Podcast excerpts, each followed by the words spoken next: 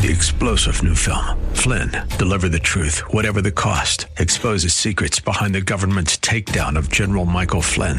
Flynn knew what the intel world had been up to. He ordered the first audit of the use of contractors. This set off alarm bells. He told the truth. He was the most dangerous person for Donald Trump to hire. They had to get rid of Flynn.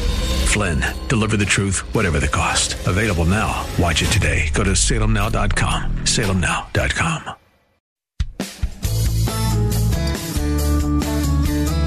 This is the Word to Stand On for Life with Pastor Ron Arbaugh. Your word is sharper than any two-edged sword. And it cuts deep into my heart. The Word to Stand On for Life is a radio ministry of Calvary Chapel in San Antonio. A live call in show here to help you answer your questions about the Bible and how to apply the Word to your daily life. For more information on Calvary Chapel, visit our website, calvarysa.com. Get your Bible questions ready and call in now to 210 340 9585. It's The Word to Stand On for Life with Pastor Ron Arbaugh.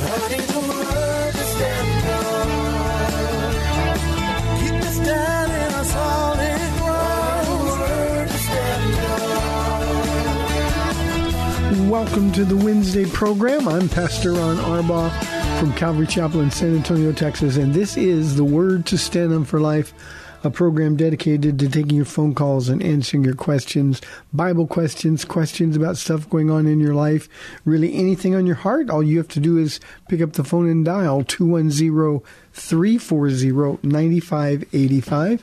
If you're outside the local San Antonio area, you can call toll free at 877 630 KSLR. That's 630 5757. You can email questions to us by emailing questions at calvarysa.com or you can use our free Calvary Chapel of San Antonio mobile app. And as always, I remind you if you are driving in your car, the safest way to call is to use the free KSLR mobile app. Just hit the call now banner at the top of the screen. You'll be connected directly to our studio producer.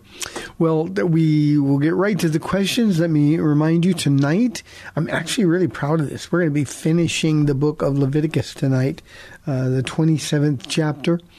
Uh, next Wednesday, we're going to be going into the Old Testament prophecy of Amos.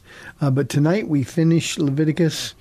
And then, of course, tomorrow, uh, Paula will be live in studio with us on the date day edition of the program. So she will be ready for any calls and questions.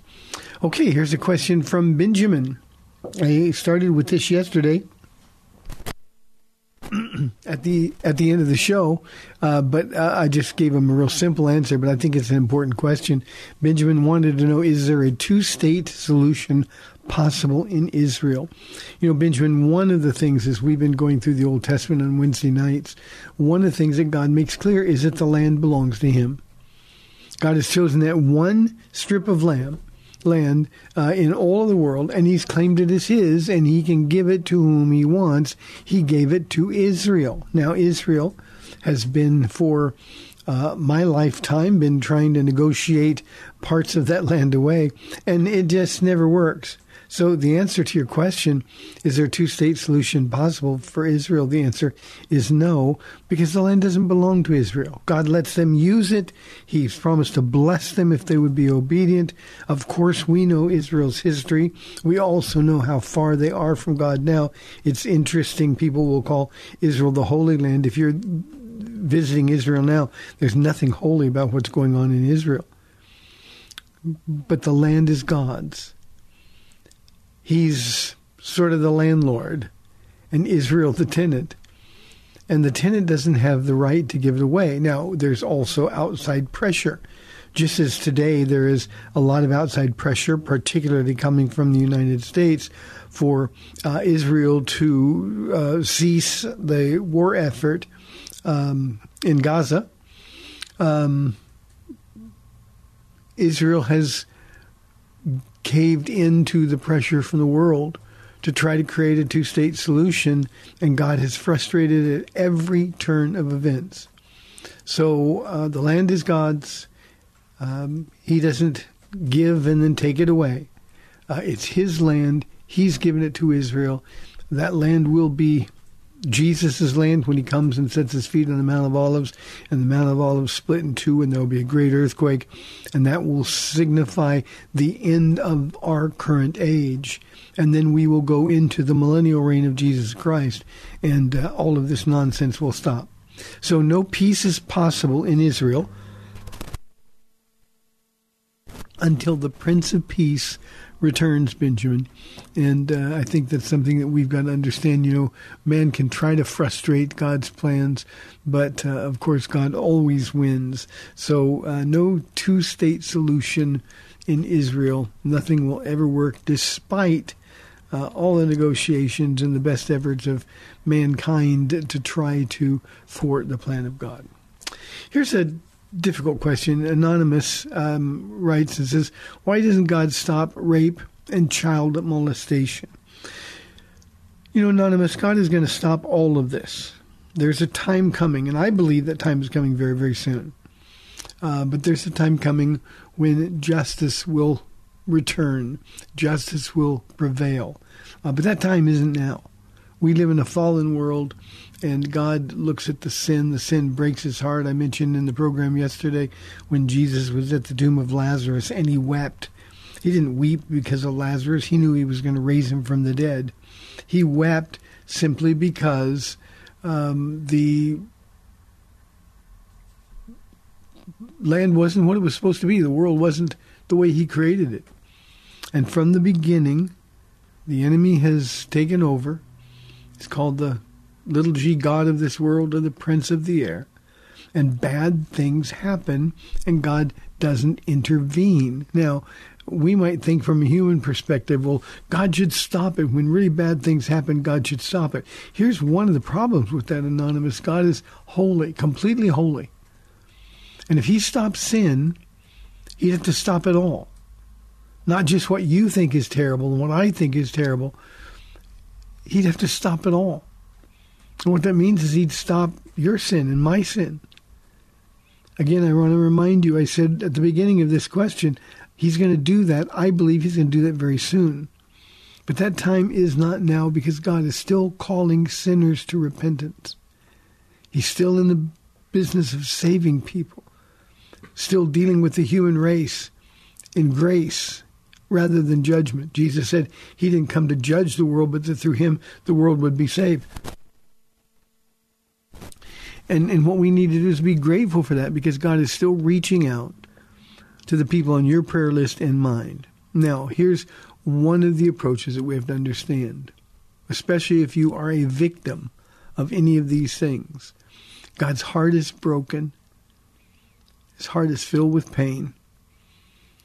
He understands more than anybody that we can imagine what pain and injustice is really like.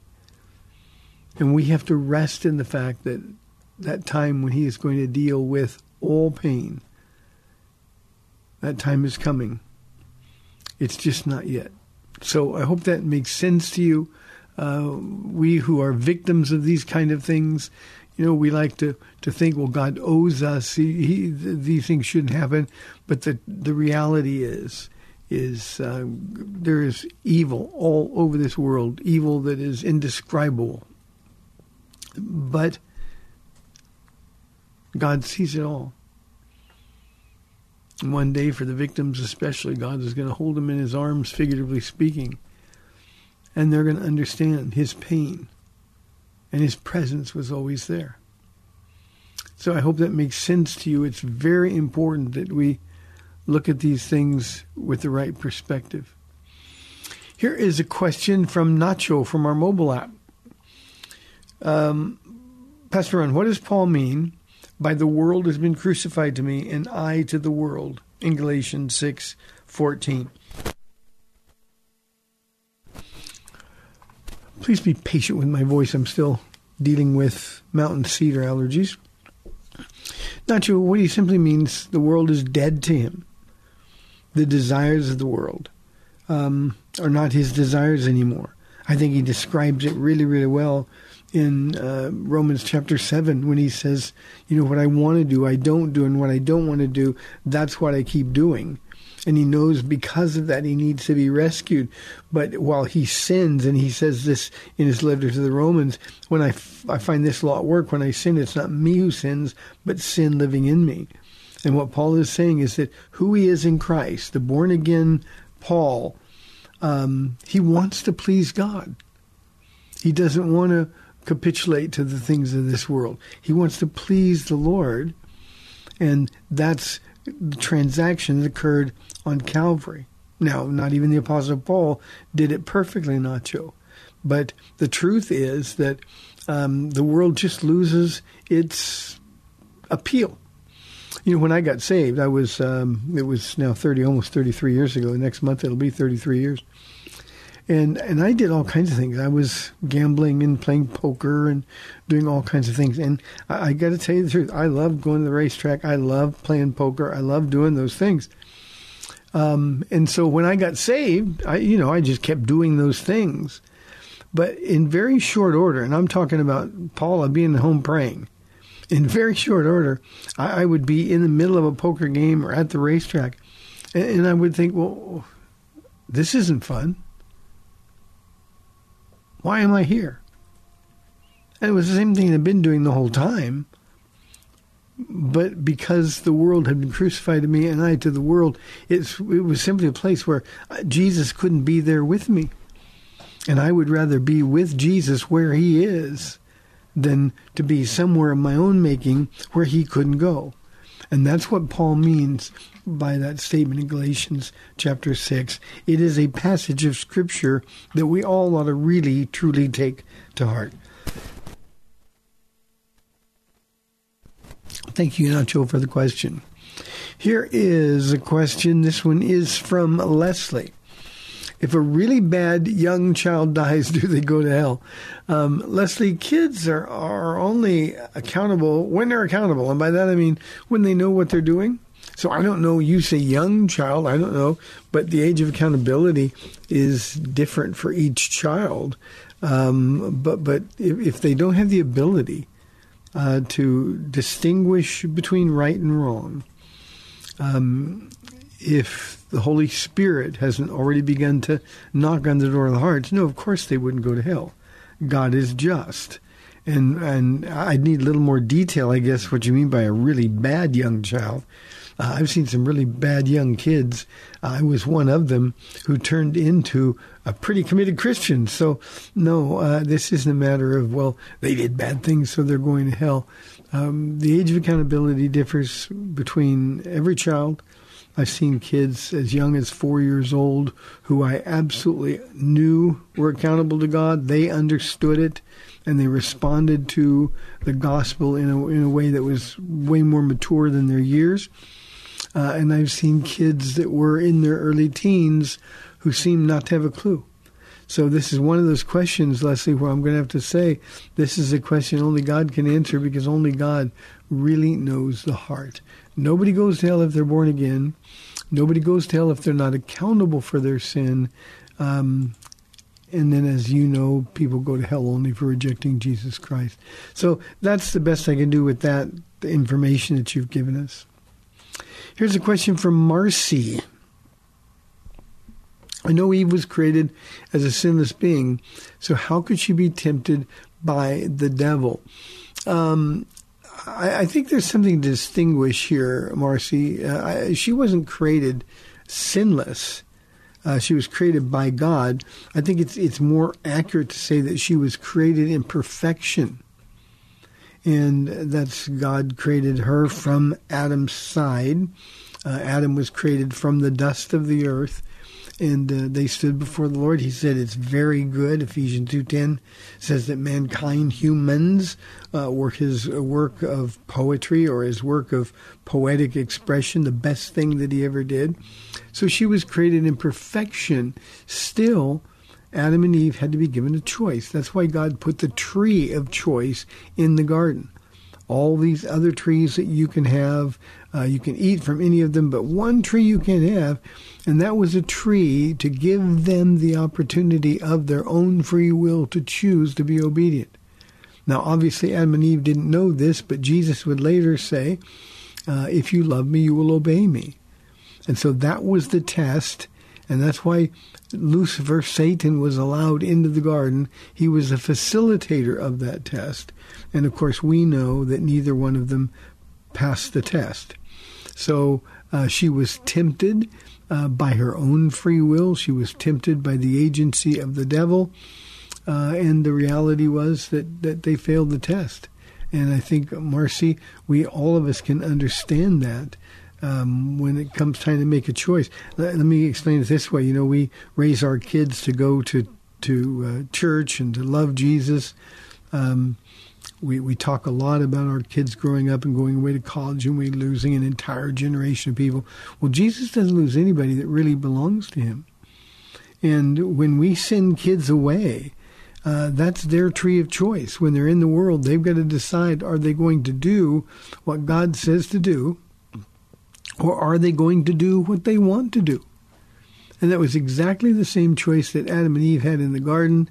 It's the same choice that we uh, exhibit every single day. Uh, those of us who are believers, are we going to follow Jesus today? Are we going to do things our way? Um, it's the same choice that unbelievers make every single day. So she was tempted um, because she had to make a choice, and she gave in. So I hope that makes sense to you, Marcy. Thank you very, very much. 340-9585 for your live calls and questions.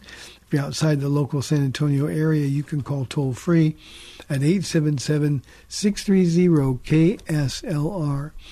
Philip says, why do most Jews reject Jesus as the Messiah? Um, Philip, I think there's a lot of answers, but let me give you God's answer. Uh, he says through the Apostle Paul that they reject Jesus because a veil is covering their hearts. In other words, the truth is hidden from them. Now, that may sound like God is trying to hide the reality of Jesus Christ from them, but he says, no, all they have to do to remove that veil is turn toward Jesus Christ. Now, I pray for Jews to get saved a lot. And when I do that, um, one of the, the, the pictures in my mind is is and, in my prayers is Lord, um, all they need is a little tiny turn toward Jesus, and then you'll rip the veil away, and then they'll be able to see clearly to make a choice. Um, but the reason they reject Him, um, I'm going to give you two of them. They they they their mind, their heart is hardened toward um, Jesus Christ. Um, but there's another dynamic at work as well, Philip, and this is whether you're Jew or Gentile it doesn't matter. Um, we don't want to stop sinning. Um, I did a message uh, recently where I told our church, in fact, it was just this past Sunday, make no mistake, the only reason people reject Jesus Christ is because they don't want to be told they can't sin, because they don't want to stop. And Jesus talks about righteousness and holiness and self control. And if that's the case, and I don't want to stop sinning, I'm just I just don't believe it, and that's when our heart gets harder. And the Jews have that other spiritual element of that veil, that spiritual veil covering their hearts. And all they need to do is little turn toward Jesus. And that veil will be removed. But please understand that the, the question with all mankind is sin. And they don't They, they simply don't want to stop sinning. Pray for them, Philip pray for everybody who's not saved, but, but especially pray for God's people, the Jews. Here's a question from Ronaldo. Uh, please try to explain in detail and simply why are you so against a Christian marrying a non Christian? Um, Ronaldo, I've explained this so many times, I'm surprised that you would ask. It's simple. Um, how could we be involved with someone who doesn't love our Jesus? Why would we want to be involved in a human relationship? Not just a human relationship, but the the most important human relationship, the, the relationship that is a picture of the relationship Jesus wants with us. Why would we want to be in a relationship with somebody who is going to go to hell? As a believer, we're going to spend eternity with Jesus in heaven. An unbeliever is not going to spend eternity with you or with Jesus, they're going to be in eternal torment. Why would we want to enter into a covenant relationship with somebody like that? Why would we want to get involved in a relationship with somebody who wants nothing to do with the, the very one who is the center of our lives? Real Christians love Jesus more than they love anything or anyone else. And so, why would we want to be involved in a relationship with somebody who hates our Jesus? You know, I wouldn't be friends with somebody who spoke badly about Paula, made fun of her, or or called her names. I wouldn't I wouldn't have a relationship with somebody like that. And I love Jesus more than I love Paula. So how could you be in a relationship? Now, those are all of the logical reasons, but but here's the reason, Ronaldo, that, that should trump all of the reasons. God said not to be involved in unequally yoked relationships. And when we make a choice to get involved with an unbeliever, what we're saying is, Lord, I know you love me and I know you want what's best for me, but I love I love this man or this woman more than I love you. And God will never take a secondary position in your life, and things are going to be difficult. Let me give you a little more practicality, Ronaldo. In almost 29 years of being a pastor, the worst pain, a pain that never goes away that I've dealt with, is we're married to unbelievers. It just doesn't work out. There's nothing in common. Now I realize that there are people who are really nice people. I realize that there's people that we're going to be attracted to. I get all of that. I really do. But we get back to the place of choice. We've got to decide who we love more. Do we love Jesus more than we love this human being? And if we decide, no, I'm going to do what I want because I love that man or I love that woman, well, then we've got to repent and get to the place where we have to decide, are we really His? Are we really born again? So I don't know how much more in detail I can go than that. But, um, you know, the Bible's really clear. And again, I want to appeal to my personal experience the amount of pain that I've had to deal with you know, the the the, the love sort of fades away um, once you're married, and and uh, Jesus is the one that holds it together. And if you don't have Him involved in your relationship, I mean, intimately involved in your relationship, then things are going to be really, really hard, and the result is always going to be pain. So, Ronaldo, that's as much detail and as simply as I can put it. We've got about a little over three minutes left in this half of the program. Phones have been quiet. We'd love your calls. Billy says, Are Christians supposed to celebrate the Jewish Sabbath? Um, the answer, Billy, is that every day is a Sabbath or a, a, a, a festival day for us. All days, Paul writes uh, to the Colossians, are, are, are the same and, and every day is a Sabbath rest in Jesus Christ. We are not supposed to celebrate Saturday or the seventh day of the week. That was a law that was given to Israel. I think that's the uh, simple hermeneutic, uh, hermeneutics 101. When you're studying something, when a commandment is given, to whom was it given? And it was given to Israel. Now people say, well, we we honor the Ten Commandments, and it's true we do, and nine of the Ten Commandments are repeated in the New Testament for us. But this one, the Sabbath was a picture of our rest in Christ. Hebrews chapter 4 talks about Jesus, Billy, being the fulfillment of that picture. So it's just a picture of our rest. Jesus is the reality. And so when we uh, hold on to celebrating the Jewish Sabbath, then there's a whole bunch of other stuff. You know, I don't know a single Christian, Billy, uh, who celebrates the Sabbath um, the way Jews were supposed to celebrate the Sabbath. There's a lot more than just keeping the seventh day holy or consecrated to God. There was a whole lot of other regulations that went along with it.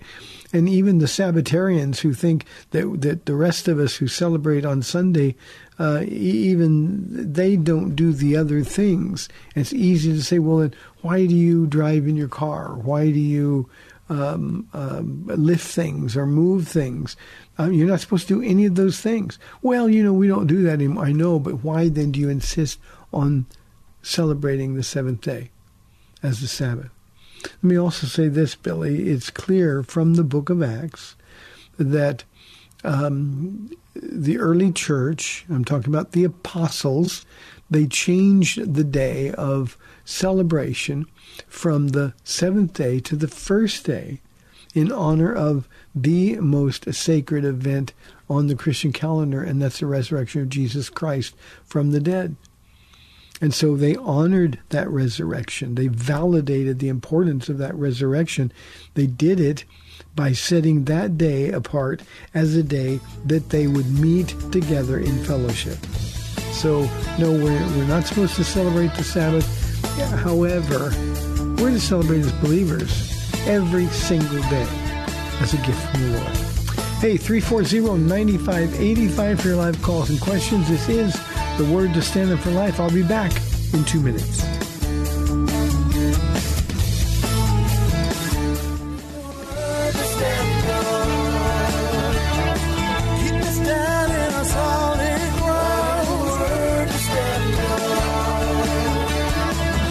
Back to the Word to Stand On for Life. We're taking your calls at 340 9585 or toll free 877 630 KSLR. Now, here's Pastor Ron Arbaugh. Welcome back to the second half of our Wednesday program 340 9585. Your live calls and questions. Toll free. You can call 877 630 KSLR. Let's go to Cindy on the line. Cindy, thanks for holding. You are on the air. Hi, Pastor Ron. Hi, Cindy. This morning I was reading in Psalm 9, and it's 13 and 14, and I'll go ahead and read them, read the verses. O Lord, see how my enemies persecute me. Have mercy and lift me up from the gates of death. And then on 14 it says that I may declare your praises in the gates of the daughter of Zion and there rejoice in your salvation. And what I was kind of wondering about is if you clarify uh, the daughter of Zion. I'm going to get off the phone and listen on the radio. Bye. Bye, Cindy. Thank you very, very much. All the references to Zion or Zionism or Zionists refer to the people of God and the ultimate victory that they are going to experience together. So when he talks about the daughter of Zion, it's simply the, the Jewish people are the daughter of the concept of Zionism. We in America might call it nationalism. Uh, you know, there's a big movement in the church that is anti um, American nationalism, um, and and we should be anti that. But but but Israeli nationalism that idea comes from God, and that's what the idea. That's what the idea is when it comes to Zionism. It's just God simply saying, These are my people, I've called them apart, and the Jewish people are then the the the the people of the Zionist movement. So that's all it is, Cindy. Thank you very, very much. I love that people are reading the Psalms. Um, when I did the question, the last one about the the uh, observing the Sabbath, I didn't realize that two questions down on on my list is an anonymous question that says, "Why do Christians say we need to obey the Ten Commandments but ignore the Fourth Commandment?" And I explained in my answer that the Fourth Commandment is keeping the Sabbath holy or keeping it consecrated. Um, and and we we ignore it because it's not a commandment that was written to us. It was written to Israel. Jesus fulfilled that commandment for us. He is our permanent rest. The Sabbath was a temporary rest, pointing to the person of Jesus Christ. And so we ignore that. And also mentioned in my answer to the other person that um, of the Ten Commandments, nine of them are repeated in the New Testament, and they are for us. Uh, only the fourth commandment is not, and it's because it is a picture. I've, I've used this illustration before. I'll use it again, but very quickly. Um, I've got a picture of Paula at home that I love. She was very, very young. It's a beautiful picture. I always keep it in a prominent place where I, I can see it. And and yet if I were to go home tonight, and instead of hugging Paula, I would go hug that picture, well, I'd be the one getting ripped off. The picture is a picture of Paula. But but wouldn't I be silly to ignore hugging Paula, putting my arms around her and, and feeling her uh, in favor of the picture that could give me no love back? Well, Jesus is the fulfillment of the picture of the Sabbath. And so we are not uh, obligated to celebrate the fourth commandment any longer. Uh, all the other commandments, except that one, are repeated in the New Testament. I hope that's easy. You know, we keep getting that question over and over and over, and it's a little frustrating only because it's so easy to understand. And we got people that are just determined to hold on to the pictures instead of holding on to Paula. Hope that makes sense. 340-9585 or toll free 877-630-KSLR. Here's a question from Leo. He says, Will cremated people go to heaven? I'm counting on it, Leo, because when I uh, leave this body, this body is going to be cremated. So, yeah, cremated people will go to heaven if if they were born again believers. That's the only criteria. You know, I get a lot of flack sometimes about our position on cremation. Um, let me push back just a little bit. I think there is nothing more gross more obnoxious than the amount of money, money that most people can't afford, that we spend because we have a superstitious view of death. It makes no sense. As a pastor, I've done an awful lot of funerals, and people go into debt in spite of our counsel not to. Uh, they go into debt, and they do so because they'd feel really guilty. And of course, funeral homes are like car dealers. They want to sell, that's how they make their living. What happens to these old bodies when they wear out doesn't matter at all. The value we have in these bodies now is Christ in us, the Holy Spirit. We're the temple of the Holy Spirit, Paul says. But when the Spirit leaves, and that's what happens upon death, when we die, the spirit of man, the spirit of Ron, when I die, is going to go to be in the presence of the Lord. And he's going to leave this body behind. I hate to talk about myself in the third person, but but I just moved from from a bad neighborhood to a good neighborhood. Um, so what happens to the old neighborhood doesn't really matter. Paula and I we moved. Uh, we moved to a new house um, two years ago, two and a half years ago, and, um, you know, occasionally, once in a while, especially at the beginning, we'd drive by the old house and look at it and maybe for a moment feel nostalgic. But only for a moment, then we went right back to the new house.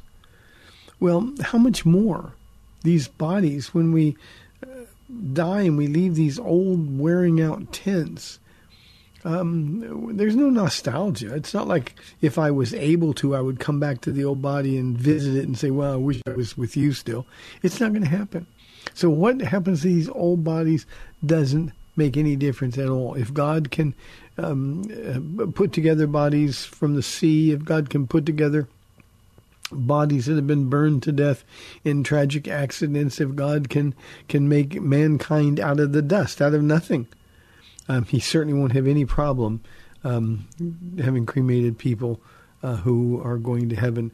Uh, I think the best explanation, Leo, I've ever had of this is that cremation um, in 39 minutes does what it takes 39 years to do naturally when our bodies are dust to dust, ashes to ashes. So I hope that answers your question. Jefferson says this Jefferson is a skeptic.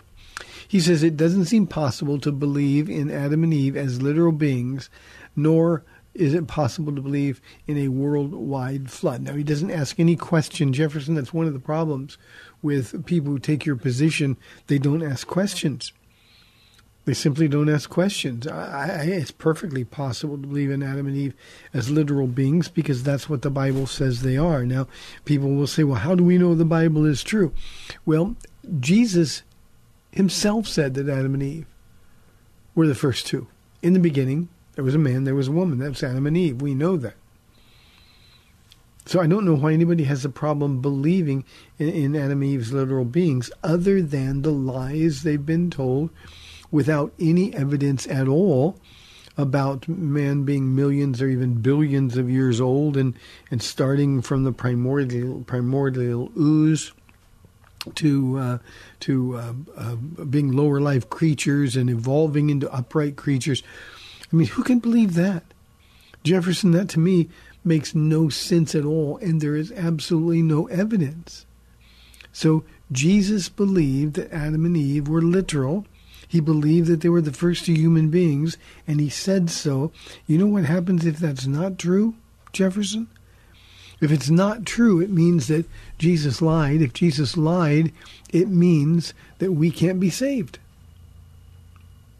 I, I actually know people that say they're Christians but don't believe uh, in in a literal Adam and Eve. They don't believe that God created things. And I'll say, well, why do you? Well, Jesus died for my sins. Yeah, but if Jesus lied, he himself is a sinner.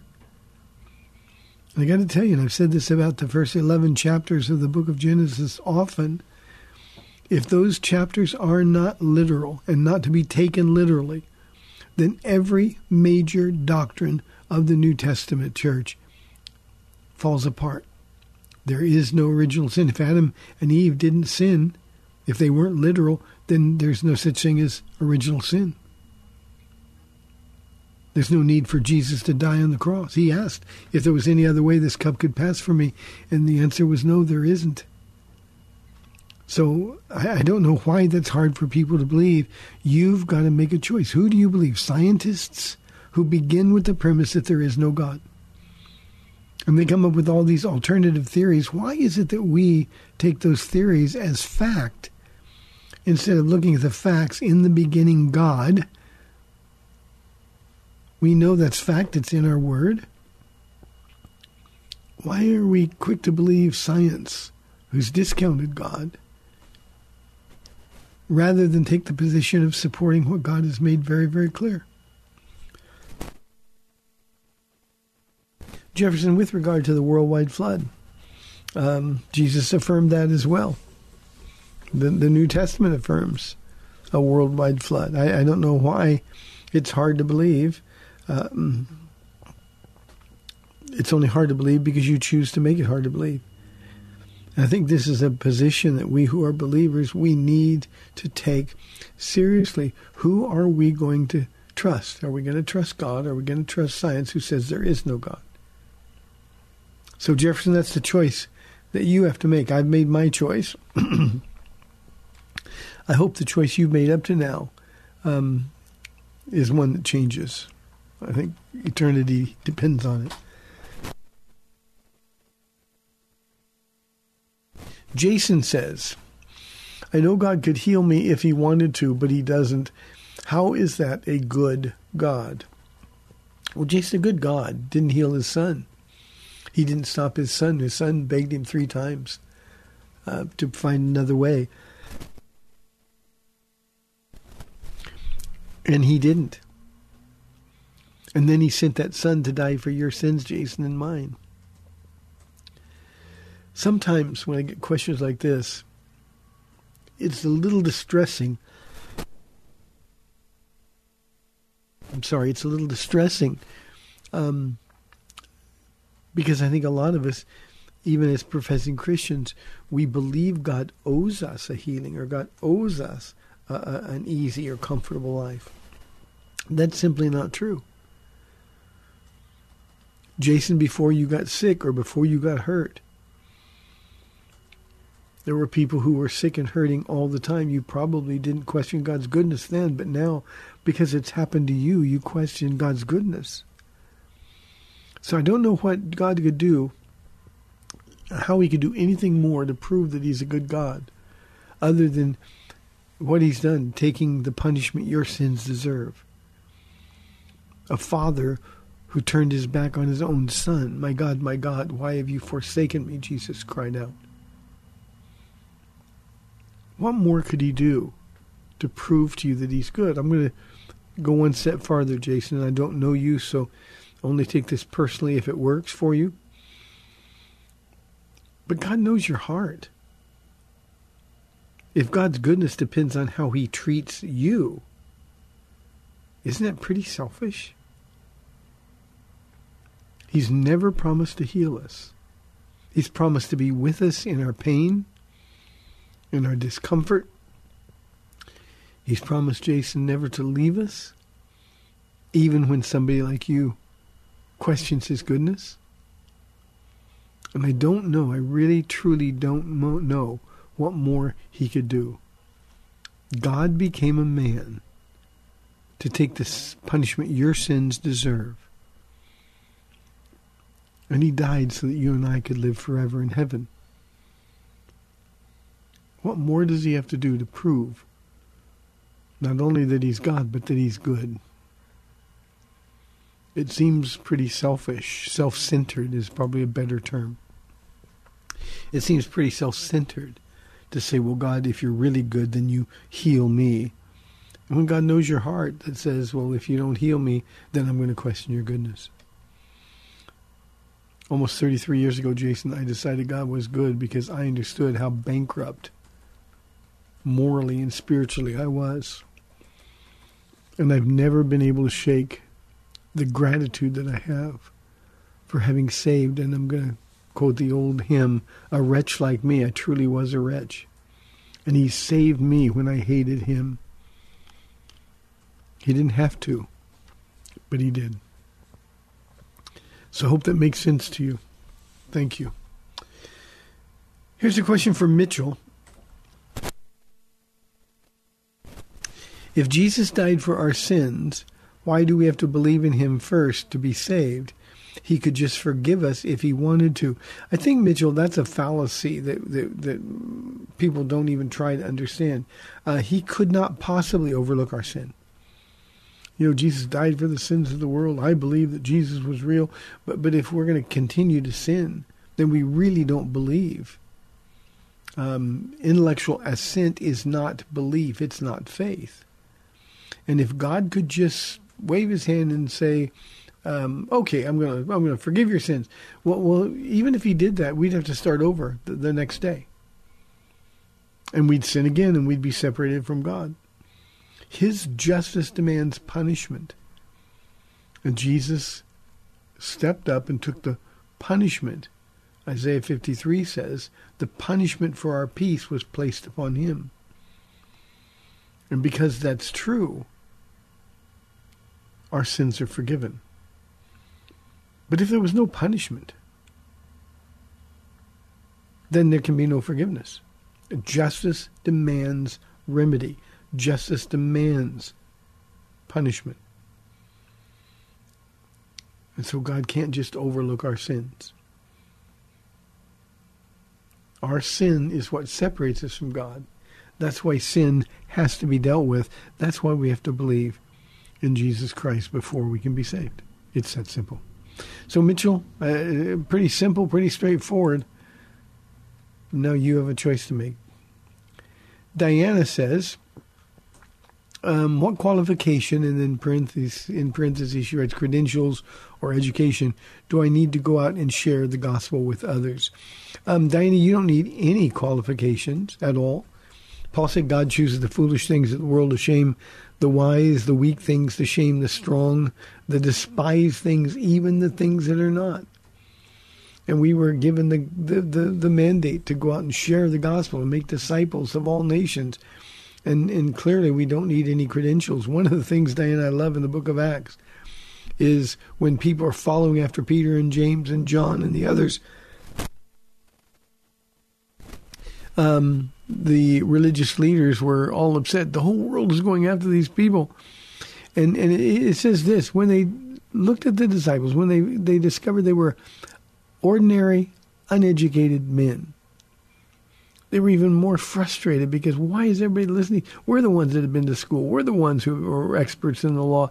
These are just ordinary people. And Galileans, by the way, they sounded ignorant. You know, we, we make fun of people with a deep southern accent sometimes um, Galileans, uh, th- their accent was so distinct. uh, that they were looked down upon as less than smart. And, and these ordinary, uneducated fishermen of all people, they were the ones that were commanding the attention of the crowds. They had no credentials except, and here's the only credential qualification that you need the baptism of the Holy Spirit.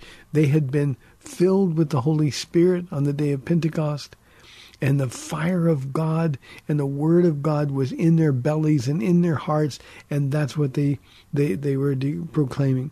You know, Diana, when when you look at the Book of Acts, and you think, well, Peter was the one that Peter the denier was the one who was chosen. Acts chapter two, he's he's so bold, afraid earlier of a woman and what she said. Now he's so bold in front of this this throng of people.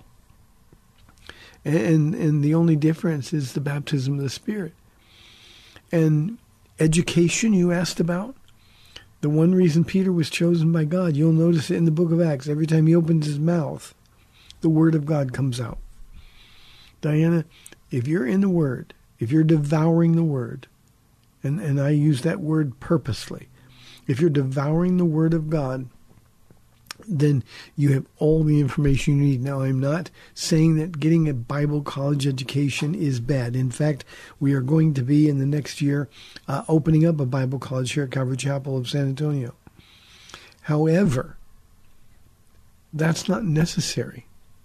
What's necessary is a hunger, a love for the Word of God, and a passion for lost souls and the power of the Holy Spirit to sort of empower you through all that God is going to do it. So you just go out and share. If the Spirit leads you to get further education, do it. I can tell you personally that when I went to Bible college, Diana, uh, I didn't have to study nearly as hard or as long as I did when I was on my own I spent twice as much time in the Bible as I did when I was at Bible college. So there just wasn't really anything at all about Bible college. I mean, uh, God used Bible college to humble me, to teach me some lessons, to to to um, uh, show me the hearts of the people that He really cared for. Um, but we don't need any qualifications. You go out and start sharing Jesus. We got a young man named AJ in our church uh, and and this guy came from a background. You know, I tease our church. Hey, I'm the worst sinner in here, and, and I said, well, only because AJ's not at this service. But but AJ's life was a mess. He was on his way to prison, and he got filled with Holy Spirit. And now it's been about three years, maybe four years, and he's more on fire now than he was before. He's never stopped sharing. So you just do that. That's all that matters. Thank you, Diana, and God bless you for wanting to go out. The idea that we need to go to seminary or to a Bible college uh, is distinctly Western. Uh, again, it's not bad. I'm not demeaning uh, the value of, of an education, but uh, the education we need first and foremost is in the Word of God. Here is a question from Marilyn. Not sure exactly what she means. This might be the last one of the day.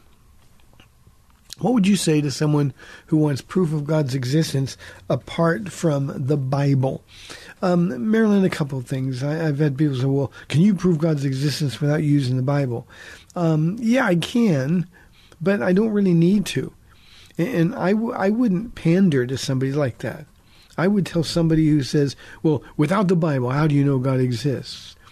Um, I, I would tell them, you know, I think your question is dishonest we all are instinctively born with a knowledge of God. Instinctively. We know God exists. We know there's something or someone out there. God put that in us. Now, more specifically, Marilyn, I like to tell people, well, why do you think the sun comes up every day, every day in the eastern sky? Why is it cold every January and why is it hot every July and August? Because we go through seasons. Do you think that the the the consistency of that is a coincidence? Creation declares the glory of God day after day. they pour forth speech. Every day, we have the overwhelming evidence of a designer. We know his name is Jesus Christ. I think even a bigger proof is conscience, and this comes, both of them, creation and conscience, comes from Romans chapter 1.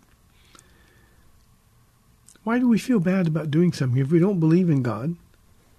Why do we feel bad about doing something? Why don't we just beat people up if we can? Why don't we kill people? Why don't we take what we want? It's because our conscience is a governor given to us by God. That conscience screams the reality of God and demands an answer for the things that we do. So, Marilyn, that's all you need to do. Romans 1, creation and conscience, that's proof. But remember this the question's dishonest. All you can do is declare the gospel of Jesus Christ. Hey, thanks for tuning in. Thanks for putting up with my voice. I know this is a pain in the rear end, but Lord willing, Paula will be here tomorrow with us at 4 o'clock on AM 630 The Word. We'll see you then.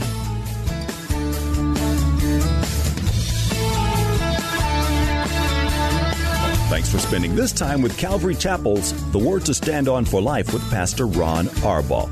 The Word to Stand On for Life is on every weekday afternoon at 4, and Pastor Ron invites you to find out more about Calvary Chapel at calvarysa.com. The Word to Stand On for Life was sponsored by Calvary Chapel of San Antonio.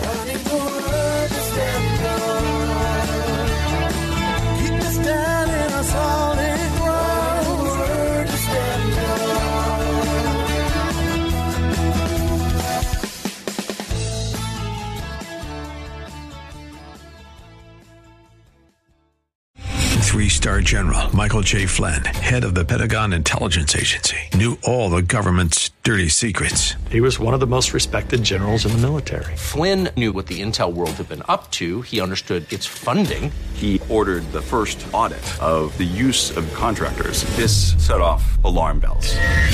The explosive new documentary, Flynn, Deliver the Truth, Whatever the Cost, uncovers the facts behind this scandal. Flynn told the truth. He was the most dangerous person for Donald Trump to hire. I find out the worst enemy that I'm going to face in my life is right here in America. They took my assessment and they wanted me to change it. And I was like, I'm not changing it. They had to get rid of Flynn. With in depth interviews, archival footage, and never before seen personal records of the man behind the headlines. I just felt like I was drowning. Flynn, Deliver the Truth, Whatever the Cost. Available now. Watch it today. Go to salemnow.com. Salemnow.com.